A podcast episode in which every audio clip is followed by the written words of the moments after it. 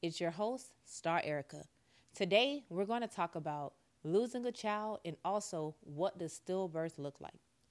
For me, losing a child felt like an indescribable type of pain. It's a different type of hurt. It's not the same type of hurt of losing your sibling. It's not the same type of hurt of losing a parent or an uncle or a cousin.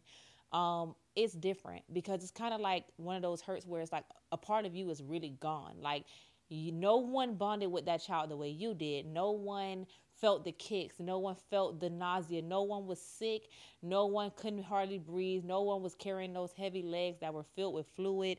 For me, losing a child felt like, if I would say the end of the world, it felt like the end of the world. Mainly because you really feel like you're losing a part of you. Like, no one felt the hormones and all of that kind of stuff. So when you lose your child, especially as an infant, at no age is it really going to be okay. But I feel like when you lose your baby before you can get to meet them, you have no real closure because you didn't even get to see your child alive. You didn't even get to see your child's heart or chest beating. You didn't get to see that. So for me, losing a child was more like losing a part of myself that I fought so hard to keep alive, especially with my situation, being that my son's prognosis was he had a 90% chance of survival. But of course, no one really has 100% chance. But 90% makes him less than 100. So it's there's some doubt. There's 10% doubt. And I really didn't think I was going to be in that 10%. So that was already one thing. And if that wasn't enough, stillbirth. I feel like people don't know what stillbirth looks like. So if your child is in the womb over 6 hours or something like that, the top layer of skin, it gets very, very, it's very thin and it starts to separate from the actual underlayer of skin. So whether you push your baby out or have a C-section, you risk the chance of tearing that skin, that outside skin. So a lot of stillborns come out with ripped skin. My son's skin was actually ripped from his neck down to his groin. His full diaphragm and chest was peeled back like a banana. His arms were peeled back and his eyelids were peeled off. So imagine the sight. Now, he did have skin on his face. He did have skin on most parts of his arms, his legs, but his full chest, one of his arms and his eyes were peeled. The skin was peeled off. So imagine the sight that you see. I feel people don't really know what it looks like to have a stillborn child. Sometimes if they are born quick enough, so if they pass away and they're born within 2 hours or something like that, you have the less chance of their skin macerating after they pass away. So when a baby passed away in utero, you kind of want to get them out as quick as you can. For me, I did not want a C-section. I wanted to go ahead and get my son to the finish line. I wanted to push him out. So I opted into pushing him out. With pushing him out, the friction of him coming out of the vaginal canal assisted in his skin peeling. He was very fragile. He came out lifeless. So therefore, he was very wobbly, very... literally his arms and everything felt like water. His hand, everything was just lifeless. He was 5 pounds, 12 ounces. So he was almost 6 pounds. He was a heavy boy for 35 weeks, 5 days. And I felt like when some people see pictures, they look at him as if he was like a 20 week fetus or 15 week fetus. Cause he has the red aspect. Some parts of him look like red. It looks like he was underdeveloped. When in actuality, he was fully developed. The only reason he has the red showing versus a 20 week fetus, the 20 week fetus, their skin is not fully there. His skin was there. It just peeled back. So now you're pretty much seeing that underlying skin, kind of like when you get a second degree burn. That first degree burn, that first degree is off. So now that second layer, that's where we were at. It wasn't over his whole body, but it was majority of it. So maybe 60% of his skin was peeled. So with that, I don't know what I was afraid of, but I didn't pick him up. I couldn't hold him. And that is something that some people that were not there did not understand. The first thing they did was judge me. The fact that I lost my baby and I didn't hold him. I couldn't hold him.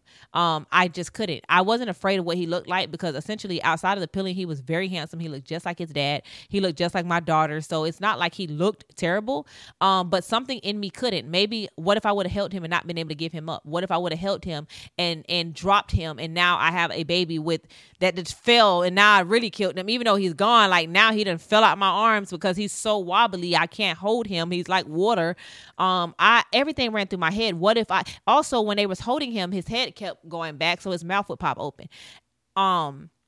One thing that's not talked about with stillborns, they leak blood out of their nose, out of their ears, out of their eye, out of their eyes, out of their mouth. They're leaking blood out of the holes that are on their body. So imagine, like, I kept having to, like, dab the blood from his nose, and I couldn't even do that initially. Like, my mother-in-law helped me a lot with doing that. So imagine, like, if I would have had him on me, his mouth would have been popped open and, like, blood would have been on my skin. Like, what would that have done for me? Would it have caused me more trauma? Would I have now been afraid? What would that have done? So I feel like that's not talked about. I feel like, you know, the first thing we see is all the mothers that lose their children that are actually strong enough that, you know, to hold their baby and bond with their baby. I was not strong enough. What about us? What about those moms that couldn't do it? We're not less than because we could not. We wish that we could. We wish I wish I was strong enough. I don't have regrets because I did not hold him because I didn't want to. I wanted to. I just physically could not pick him up. So I feel like losing a child for me was a mixture of, I felt like if I didn't have the faith that I did and God was not within me the way he is,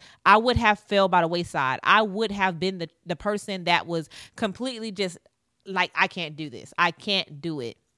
But I was not. In fact, I was stronger than I thought. And I felt like every bit of strength that God could give me, he gave me on the day that I had to push my son out. After his funeral is really when it hit me.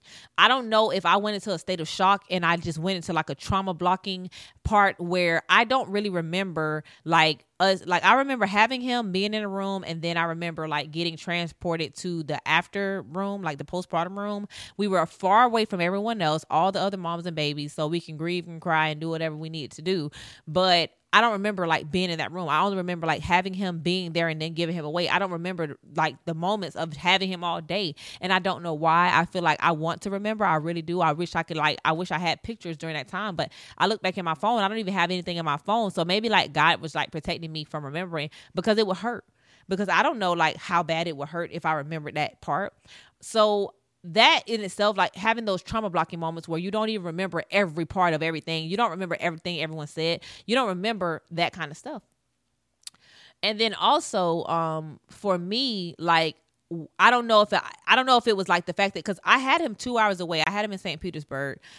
So I had him in St. Petersburg, Florida. I had to travel back home. So I had to essentially leave his body there. The funeral home had to go down there to get him, bring him back down here home. And then, it's a lot. And then I just knew that I would see him again. Like, I knew that I would see him for his wake. I knew that I would see him for his funeral. So maybe I felt that I would see him again. So I didn't really let it bother me as much as it could have. But after putting him in the hole, it did something else. Like, I wasn't as strong. And I remember asking God, like praying during the week, like after, because a lot happened. Like I said, watch my docuseries to actually go over what happened. But a lot happened and I wasn't able to fully like grieve properly because I was also like battling health wise. So like I said, like it was just a bunch of like trauma blocking and a bunch of just like protecting myself by every means necessary. And that for me is like my experience of like what it felt like to lose a child, or what stillbirth looked like. It's not a beautiful experience. It's what it is. Everybody thinks about, oh, how beautiful it is. It's not really all that beautiful. Let me not. The experience itself is beautiful, but what it looks like is not always beautiful to the eye. And I feel like I want to prepare mothers that maybe are about to have a stillborn, or maybe they experience a stillborn, and let them know, like, I understand you, because like what the world makes everything look like, it makes it look like it's a beautiful experience and we have to make it beautiful. But it's not always that. Sometimes it's an ugly experience. Sometimes it's horrible. It's hideous. It's not cute. It's not nice. It hurts. And we have to get through it because we have to. Life still goes on. Life changes in a blink of an eye, but it will not stop. You will continue to stay in that moment and never really fully get to where you're trying to get to, because simply because you're stuck. You can't be stuck in time. That's why I say suddenly still. Like, suddenly everything was still. Like, my son was gone. I was literally there, and I was there in that moment for months. I had to like go through postpartum depression and everything that postpartum had to offer, the hormones and everything else. Also healing a body without a baby, and grieving the loss of my baby. Like, I really never thought I would be back. I never thought I would be, I didn't think I would recover. I didn't think that I was ever, I thought I was going to die. I thought that I was going to die either from all the complications that I had postpartum, or from me actually either, I'm not going to lie, letting mental health, depression, and all that take me out, or I was just gonna like not wake up. I felt like that. I felt like I was not gonna wake up. I feel like that in itself is when I knew I needed to pray harder, because there's no way I'm meant to die like that. There's no way. There's no way.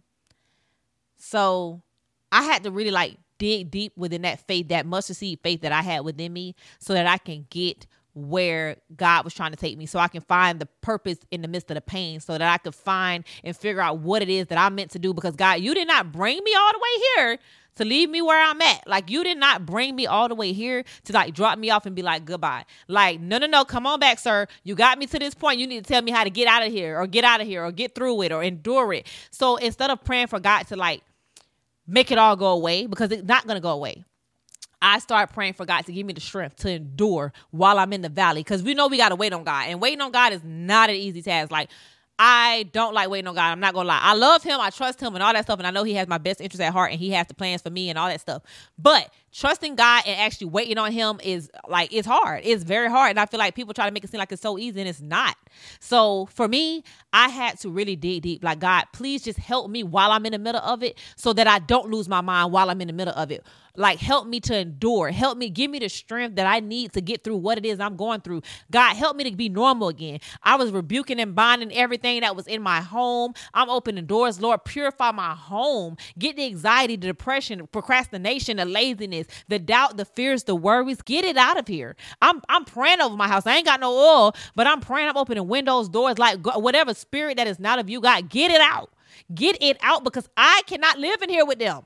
Like, they ain't paying no bills or nothing, guy. You know how my mortgage and stuff is. Like, ain't no way they finna be sitting in my house, like, residing and causing havoc and chaos in here, and I'm finna just let them live in here for free. No, God, get them up out of here, because me and them can't live in this house together.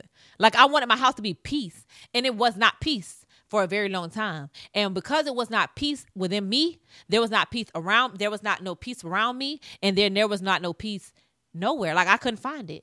So guess what? Everything followed the unpeaceful me, like marriage, me as a mom, me as a person, me as a friend, me. The peace wasn't within me no more. So everything around me felt it. And it's like, if they didn't feel it because they wasn't near me, I literally like, I felt like my misery don't like company. So I didn't call nobody. I wasn't going, I was in here praying and crying and warfaring. Whoever checked on me, they knew, and whoever didn't, they just didn't know. It was one of those. Cause like, I feel like I protect my people. Sometimes I protect people from me. Like, if I know I'm in a miserable place, I don't want other people to be miserable because I'm miserable. I'm not one of those people. That's very selfish. My misery don't like company. So since my misery didn't like company, I stayed away from everybody. Like, I feel like if I have to protect, like, sometimes I go into protect mechanism, even if I have to protect those that I love from me and my negativity, like, I would do that. And I feel like I love that for me, because I know that if I'm in a negative place, like, I can't let other people be in a negative place with me. I have to get through whatever I'm going through. And I know y'all might understand, and I know y'all might love me, but this is something that I'm going through, and I got to get through that in order to be the best that I can be in your life, however, in whatever place I'm in. If I'm your friend, if I'm your mom, if I'm your wife, your sister, your daughter, I can't be that until I get over whatever it is I'm going through. So I feel like that for me was so important, like, just being out of that element of negativity and getting out of that, like, getting out of that place, knowing that, like, I had some prayer warriors praying for me, like, baby, you got to get in that house. You are in that house. And it's like, the spirits was in here with me, and they was keeping me in here. Because, like, y'all know depression, anxiety, they are some demanding spirits. Like, you going to be in your bed. You going to be in your house. They not letting you go nowhere. You going to sit here and you going to dwell. And it's like, I had them prayer warriors on the back end. Like, no, you not. Get out that house. Get dressed. I remember I would do my makeup. I would start, because makeup is really like me doing my hair and makeup. Even though I don't need it, I have a lot of hair and it's long, and I'm pretty cute, I think. Doing my makeup, doing my hair makes me feel good. Like, I like that. So I don't really care about people. Oh, you don't need makeup, this and that. I know I don't. And I'm grateful that I don't. However, I like it. I like doing it. I like enhancing my beauties. Like, even if I can't get whatever I'm going on in the inside, I would do my makeup, or I would clutter my house. I mean, I would declutter my house, or like throw stuff away, or declutter my space. Cause it's like, if I can't declutter my mind, I have to declutter my space. And like, that's what it was. Like, losing my son and like seeing what stillbirth is really like. It's not like you see it on the movies. And I ain't gonna lie, New Amsterdam, I got to see what episode it was. I'm going to find it. I'm going to put it below. New Amsterdam. I was watching New Amsterdam, and they had an episode where, a mother had a stillborn baby, and she did everything that I did. Everything.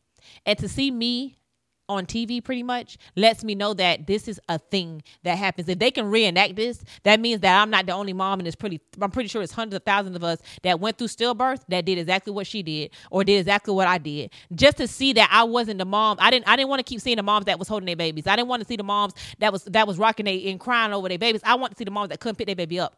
I want to see the moms that didn't want their baby out the room with them, but didn't want their baby close to them. I want to see that mom, because that was me. I didn't even want my son right here. It took me an hour, like, of the doula moving him from there to there to there to there, zigzagging until she got him by me. It wasn't no push him out and bring him here. No. Put him in over there. I can't do it. And I don't know why. And it's okay that I don't know why. I don't even care to want to know why, because I can't go back in time. I can't go back and hold him. I can't go back and fix him. I was having dreams about him, and in all my dreams, he was born alive, and he passed away in my arms. He was still stillborn. And I didn't wake up sad, because at least in my dreams, I was able to hold him. And then I had one more dream about him where he was born, and he got to, like, he was like drinking a bottle and like grabbing oxygen, drinking his bottle, grabbing oxygen. He became like 3 months within like 5 minutes. Y'all know how dreams go. And the doctor came up to me and said, there's nothing I could do. There's nothing else. We got to pull the plug. So they started to pull the plug, but he wasn't even connected to anything. So I don't even know what they pulled. But I remember looking at him, and all the oxygen was going out of his body in my dream, and he was smiling. And I woke up, and this time I woke up sad. And I'm just like, I don't never wake up sad having dreams about my son. Like, why am I sad? And I felt like God really gave me that understanding that I was longing for. That question that everybody asks, would you have rather him pass when he passed or after?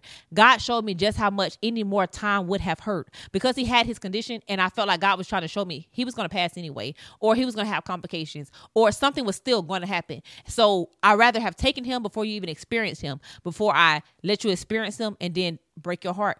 A little deeper, a little further. I feel like God did what he did. He took him at a time when I was ready. And whether I realized ready or not, here I come. Like, God knew I was ready at that time. He knew any earlier, I would have had questions, and any later, I would have had way more hurt than I did at the time that I had him. So it's like, does it make me feel better? It does. Because I feel like, what a privilege it is to cast our burdens upon God, and he carried them for us. Like, he knows us. He knows us better than we do. So I want you guys to take from today, if you're a mom that lost their child, or, you're going through stillbirth, you may have a miscarriage, you might be dealing with infertility, know that everything has a plan. If it's meant for you to be a mom or anything, it's going to happen. Don't let anybody rush you to have another baby, which we're going to talk about in the next episode. Don't let nobody rush you into doing something. Don't let nobody make you feel bad because you couldn't do something the way it's supposed to look like. If you couldn't hold your baby, it's okay. If you could, great. I'm so happy that you were able to do that, because it's people like me that wish that we could, wish that I could. If you had to cremate your baby versus burying him, I buried my son. The thought of burning him and him actually being gone forever was just a lot. So luckily I had family and friends and, good enough credit so that I can bury him. And it's like, I really have found solace in just finding, like, joking about it. It might be dark humor, but I be like, dang champ, like, if you ain't want Toots to bother you, which is my daughter, what we call my daughter, if you ain't want her to bother you, you ain't have to die. Like, I would have just let her not bother you. Like, I would have got her for you. Like, you ain't have to just go like that. But that's how I kind of keep myself afloat, just joking about the fact, like, having that communication with my son, even though he not here, I'm just speaking to myself really, because he really can't hear me. However, whatever I need to do to make myself feel better, I'm going to do that. Like, everybody not going to understand. People might think you crazy, and that's okay. That's okay. But anyways, guys, I just wanted to definitely, talk about what it feels like to grieve, and just grieving your own way. If you're a poster that posts on social media, do that. If you want to post all day, no, and all that, do it. If you don't want, I'm a person that's very transparent, and I literally got off social media for 2 months, and people thought I was dead. People thought I was good and dead because I post everything. So when I did come back, it was major, and I came back in a more strategic way. I knew that people would have questions, so I didn't come back when I was pregnant. I never actually fully announced that I was pregnant till like maybe my son was like maybe 6 months gone. I just had a podcast. And if you watch my I had my docuseries. If you watched my docuseries, then you knew. If you didn't watch it, then you didn't know for a while. I never really posted him until months down the line. It took a while, for me to really, but I came out with a docuseries because I knew people would have questions. I'm a social media influencer. I'm a creator. I'm an entrepreneur, and I'm also trusted and transparent on social media. So I feel like I did owe my audience something, and don't let people make you feel any type of way about that. If you feel like you want to explain to your audience what's going on with you, tell them. If you don't want to tell them nothing, don't. People gonna make shady posts. They're gonna make shady statuses. Oh, why did they record and all this stuff? I remember telling my family and friends, please record, take pictures and everything, because I don't know if I'm gonna be able to when I have my son. I'm so glad that I did, because if it wasn't for them, I wouldn't have over 400 pictures and videos, so I can relive those moments that I don't even remember. I have a few. I don't have all the pictures and videos of certain moments that I don't remember. But outside of that, if I didn't have the videos and pictures that I have for my family and friends, I wouldn't remember anything. So take pictures. And also, if you're a person that don't like taking pictures and stuff, start taking them. Your family and friends gonna be gone one day, and that's all you're gonna have left is a video or a picture. You might be gone one day, and all your family and friends gonna have left of you is a video or a picture. Like, stop with the, oh, I don't take pictures, I'm not cute, baby. We are living, okay? We are living, and we are all gonna go one day. So we just need to just live how we need to live our lives on our own terms. Don't let social media make you feel like, oh you posting or this got to be private. Oh, because it's private to you, it ain't private to me. Like, I think I'm one of those people, like I always say, can't nobody tell my business like me. I don't have no shame of any, I'm not ashamed of anything, because I tell my business. That's what I do. That's my thing. So, anywho, guys, thank you so much for tuning in to Suddenly Still episode 2. Stay tuned for episode 3. Again, thank you guys. Make sure you are following me on all platforms. Star Erica on every platform, Facebook, TikTok, and YouTube. And also, like I said, guys, be encouraged. Know that you are not by yourselves. Angel mommies, we got to stick together. But thank you so much for watching. Have a great one.